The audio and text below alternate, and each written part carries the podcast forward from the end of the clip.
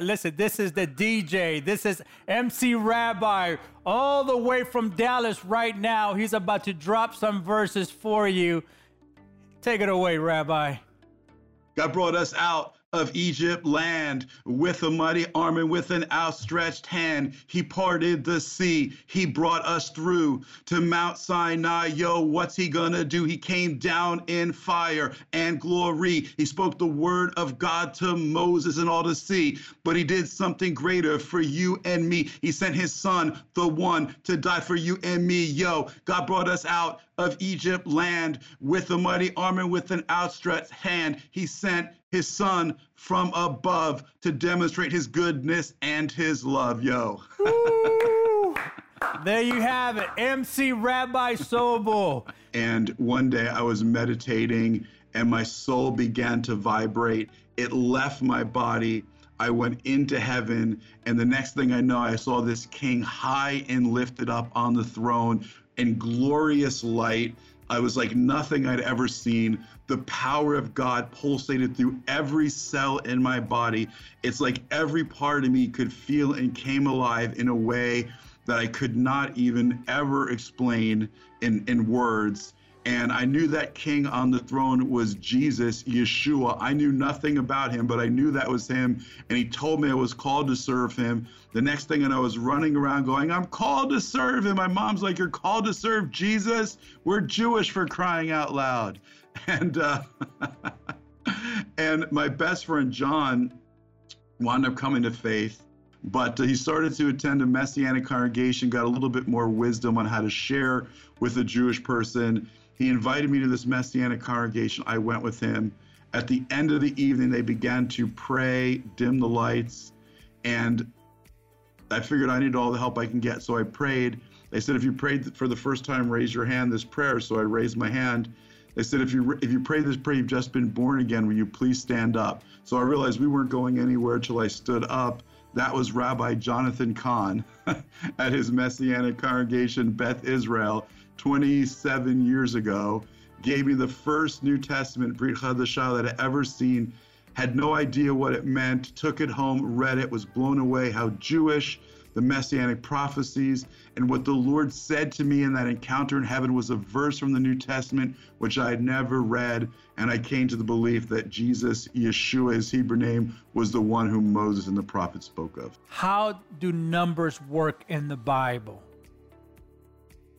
Yeah, okay. So Peter comes to Jesus and says, How many times do I have to forgive? Up to seven times. And Jesus is not impressed. He goes, Not seven, 70 times seven, okay, which equals 490. Well, why does Jesus pick that number? Everything he does, he does with great intentionality. So, what we have to understand is you have to understand the alphanumerics, right? The numbers. So the Hebrew word tamim, which means to be perfect or complete in Hebrew, adds up to 490 when you add up the letters in the word, okay? So to be perfect or complete equals 490 because you can't be perfect in your faith unless you're willing to forgive. Okay, 490 is also the numerical value of the word Bethlehem in Hebrew. Bethlehem, which equals 490, literally means house of bread. Why is that significant? Because bread and forgiveness are connected in the Bible. Just like we can't live physically without bread, we can't live spiritually and emotionally without forgiveness. And when we withhold forgiveness, it's like telling a starving person to go and die.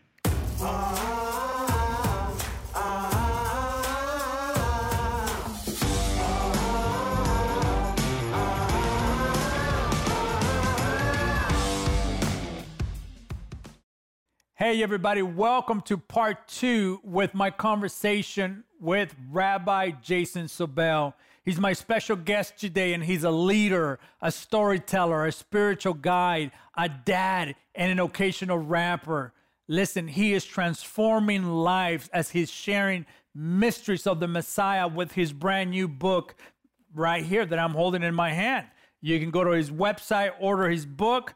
But more than that, you're going to get an insight of the Word of God like never before. But before we get to them, I want to remind you to Don't forget to support this ministry by ordering, by purchasing this Roku Express device. All you have to do is go to ptlshop.com or you can give me a call at any time, 24 hours a day, seven days a week at 1 888 777 3530. I want you to be blessed and have this Roku device. So many of you have been asking me about where do I buy it? How do I purchase it? Well, we want to give you that opportunity right now. And as you purchase this, as you get this, you're supporting this program, you're supporting the PTL network. And I know you're going to be blessed with this Roku Express as you can watch the PTL network 24 hours a day, seven days a week on the go Listen, we want to be with you every second of our day. And for that, we want to thank you for allowing us, allowing me, allowing the PTL network to come into your home via the Roku Express. Get it today, ptlshop.com, or you can call me at 1 888 777 3530. Introducing Roku Express. Fast, high definition streaming made easy featuring a new compact design. Setup is a cinch with the included HDMI cable. You can even attach it to your TV. It's perfect for first-time streamers and great for secondary TVs. Use the simple remote to control your player. Easily find free TV, live news, sports, movies, and premium subscriptions, all on the Roku channel. Your home for free and premium TV. Search across top streaming channels and see your results ranked by price. I can teach you to be Spider Man. Roku Express is high definition streaming made easy for everyone in the house. And it makes an amazing gift.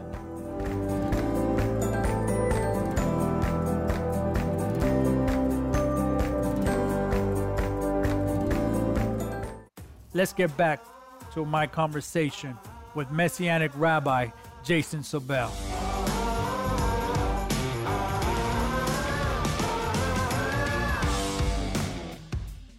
You know, so many who preach or teach the Bible either leave the Old Testament. I talked about it a few moments ago, but they leave either the Old Testament out or they leave the, the New Testament out. But they say that when they leave the Old Testament out, they say it's antiquated. It doesn't apply to, to us uh, today or they reject the New Testament because it's too progressive and it shouldn't replace the Old New Testament. How does the Old and New Testament really come together to complete the whole Word of God? Yeah, absolutely. I mean, first of all, we have to understand in regards to the Old Testament, when Paul writes to Timothy and he says, All scripture is God breathed, okay? In that day, there was no canon of the New Testament, right? The New Testament, as we know it today, had it been put together, there were there were letters being written to different churches and books being written that different communities had. It wasn't all put together yet. That came about later. So when he says all scripture is God breathed, he's specifically talking about the Old Testament. He says it is profitable for correction, for uh, for re- rebuke, for training in righteousness, right? So we, that is the significance of the Old Testament is that it's God's word. It's always been profitable. There's always wisdom and revelation and meaning in our life to understand it. It's really important and significant. There's not a lesser revelation and a greater revelation. In fact, Jesus couldn't have been the Messiah.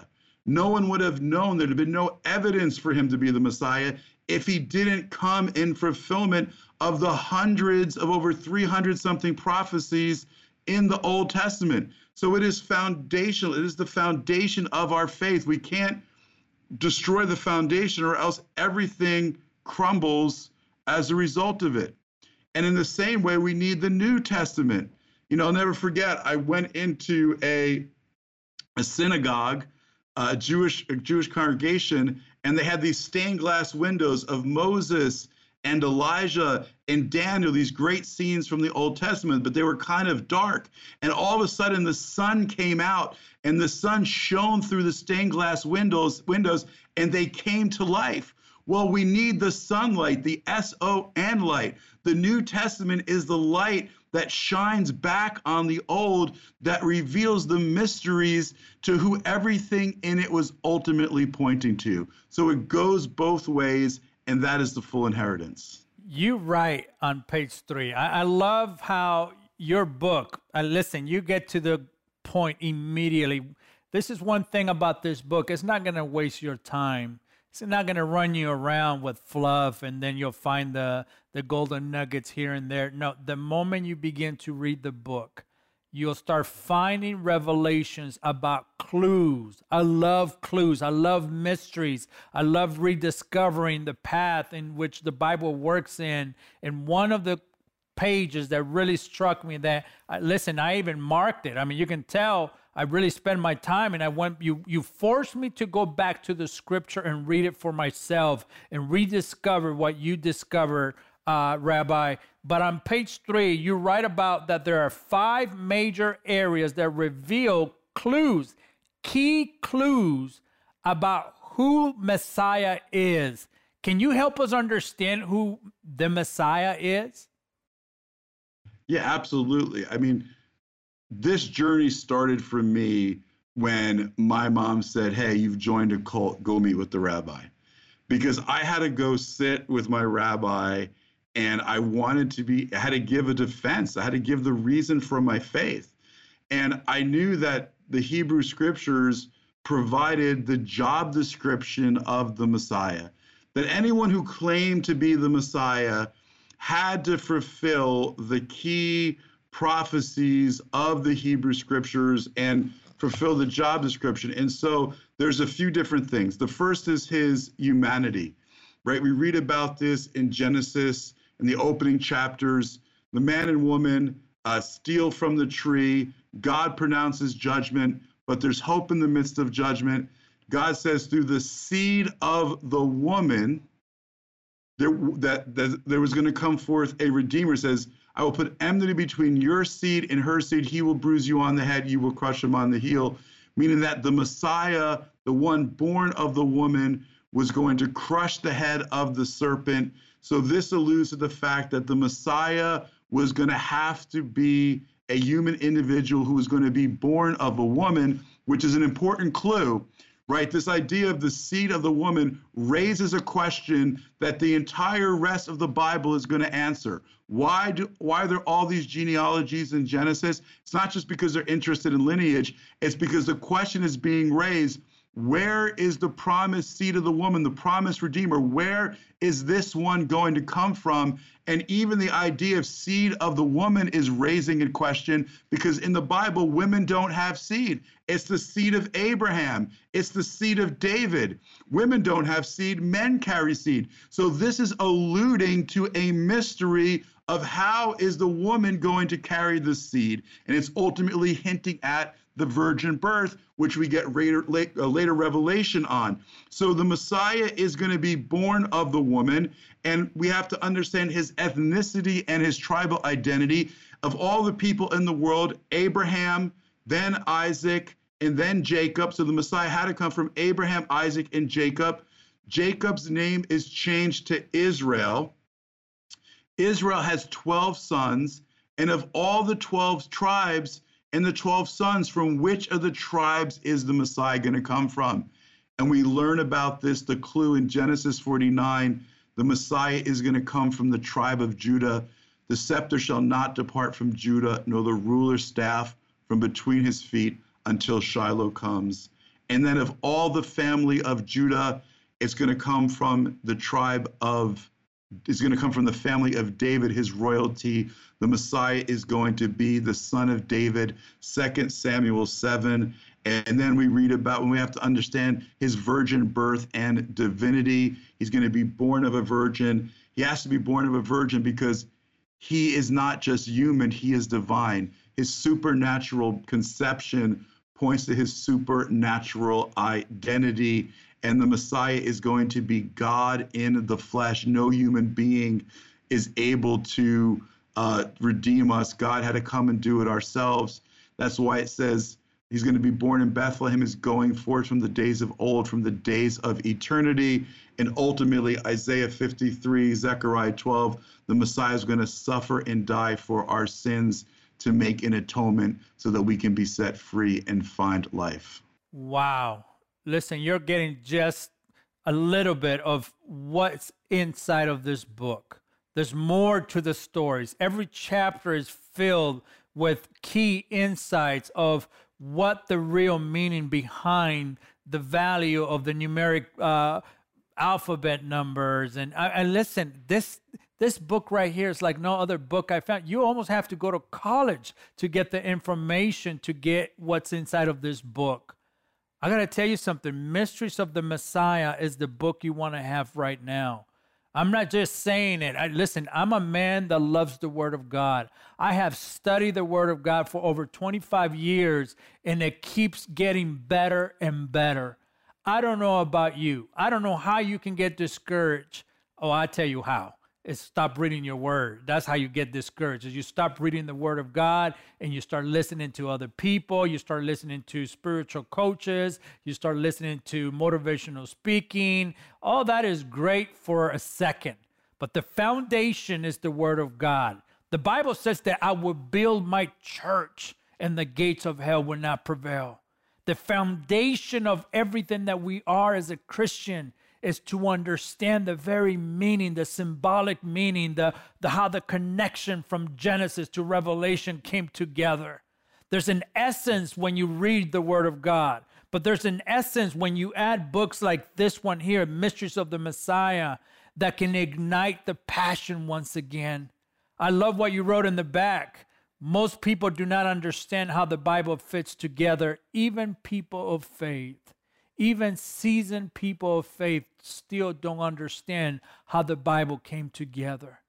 I got to ask you, Rabbi, in the story of creation, we find essential insights into the person and, and works of the Messiah. How does the story of, and we got to go back all the way to Genesis, but how does the story of Adam and Eve connect to Jesus, the one we believe as a Christian that he is the Messiah? Yeah, absolutely. I mean, you can't understand the cross or the person and work of Jesus unless you understand the opening chapters of Genesis, right? I mean, think about it for a moment. The symbol of Christianity is the cross. Why did Jesus have to die on a cross? There has to be a reason. Well, think about it for a moment. How did sin enter the world? The first man and woman stole from the tree so God had to put Jesus, the second Adam, back on the tree for you and me to reverse the curse and restore the blessing. Why were his hands pierced? Because our hands stole from the tree. Why was his side pierced? Because Eve, the one taken from the side, was the one who led him into temptation. Why were his feet pierced? Because the first messianic prophecy was that the seed of the woman, as we spoke about, was going to crush the head of the serpent. Satan is trying to destroy the plan of God. He's mocking the promises of God. He thinks he's like, you're going to, you think you're going to crush my head? I'm going to nail your feet to a tree. Now let's see what you're going to do. He's the original gangster, right? That's what he is. But instead of, he's the original OG, right? So instead of foiling the plan of God, he was actually fulfilling it by nailing his feet to the tree, ultimately, because blessed are the feet of him who brings good news. He's going to crush the head of Satan under his foot. That's what he was doing crown of thorns on his head. Why? Because what's the curse of creation? The ground would produce thorns and thistles. He's literally taking the curse of creation on his head to reverse it and to restore the blessing. But there's more. When God appeared to Moses in the burning bush, the Hebrew is very clear. It says a burning thorn bush. God appears to Moses in a burning thorn bush because thorns represent exile, cursing, pain, suffering. God in the midst of the burning thorn bush, Jesus on the cross is God saying, I'm with you in your pain. I feel your pain, and I'm going to help you through it, and I'm going to break the curse, and I'm going to bring blessing in your life. Ooh, that was a drop the mic moment. Listen, I want to tell you something. You don't even have to wait to read all the book to get to what he just talked about. On page 29, I wrote wow, wow in the bottom. I got to read it to you. I'm not a good reader, but I'm going to try to read it to you. You got to get the book and read it for yourself. But it says, since a tree caused the fall, the Son of God had to die on a tree as the second Adam to reverse the curse caused by, by the sin of the first man and woman. Oh, listen, this is not being taught in today's church. I, I don't know about you, but if you want to know more about who this Messiah is and the connection from Genesis to Revelation, I want books that are going to challenge me intellectually, and I want books that will give me an adventure, a book that will give me an insight to the mysteries that so many has have made so mysterious and so unattainable. Well, guess what? the word of God is for you, for the simple minded like myself, for those that are tired and weary, those that can say, you know what, I just don't understand the Bible. So many people have rewritten the Bible to the point where I don't even know if it's the true word of God. Listen, don't be discouraged. Don't lose your faith. It's time to get books like this that will challenge your faith. And if you're not being challenged in your Bible study, bring this book to your Bible study Read the book. Learn with other people around you about the mysteries.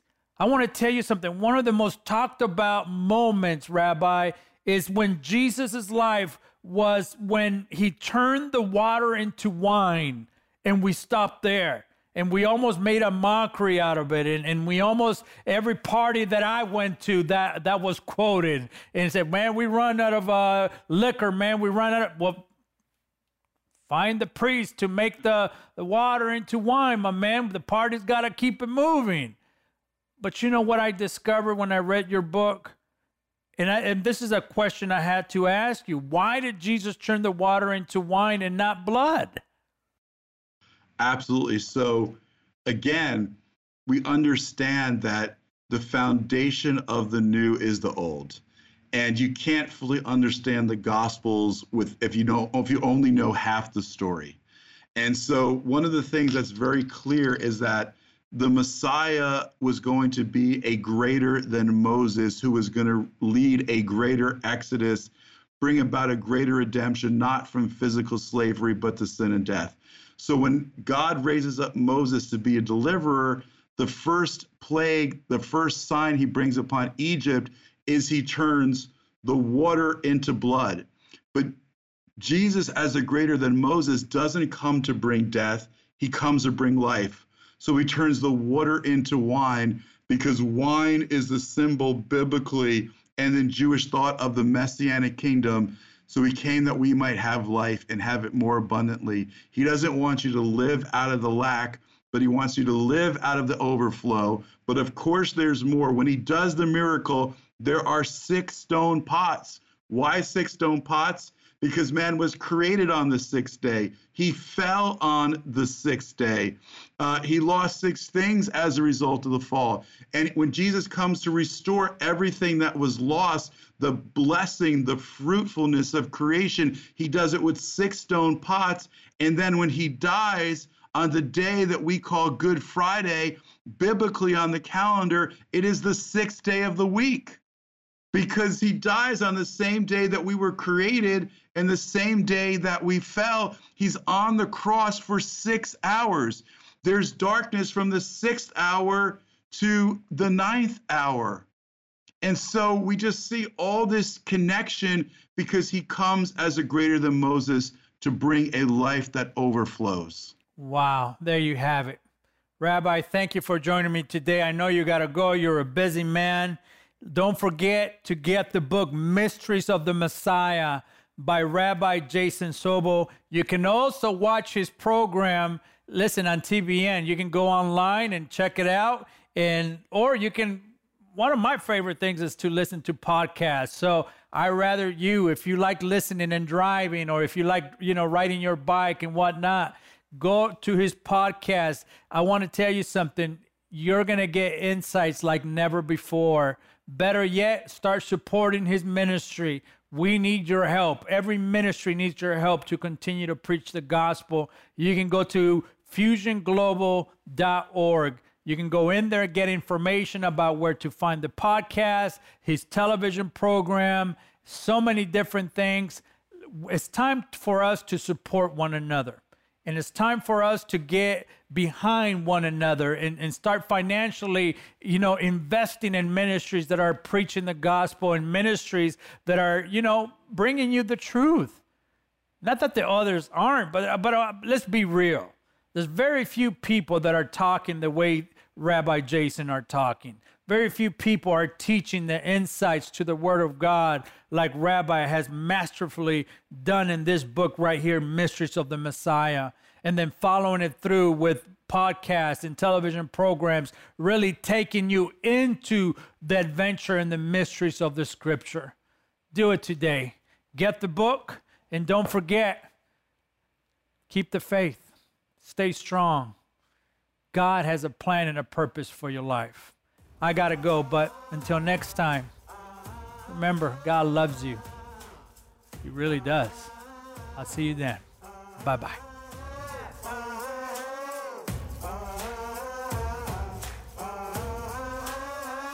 Today, I have a very special uh, offer for you that is going to bless you.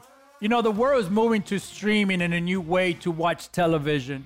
And if you don't know about what Roku is, I want to take a few moments to let you know what it is. It's pretty simple. Roku pioneers streaming for television, and technology has changed the way we watch our favorite movies and television shows. And Roku, just a few days ago, reported a total of 51.2 million active users in the United States. I want you to become part of the Roku family just as I am and our family is. I want to introduce you to Roku real quick and watch this. Introducing Roku Express. Fast, high definition streaming made easy. Featuring a new compact design. Setup is a cinch with the included HDMI cable. You can even attach it to your TV. It's perfect for first time streamers and great for secondary TVs. Use the simple remote to control your player. Easily find free TV, live news, sports, movies, and premium subscriptions, all on the Roku channel. Your home for free and premium TV. Search across top streaming channels and see your results ranked by price. I can teach you to be Spider Man. Roku Express is high definition streaming made easy for everyone in the house. And it makes an amazing gift.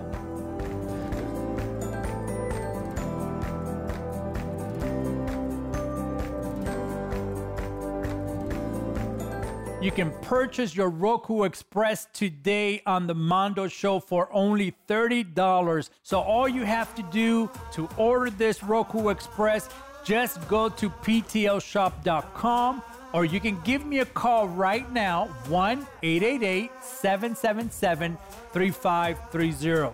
Remember, keep the faith.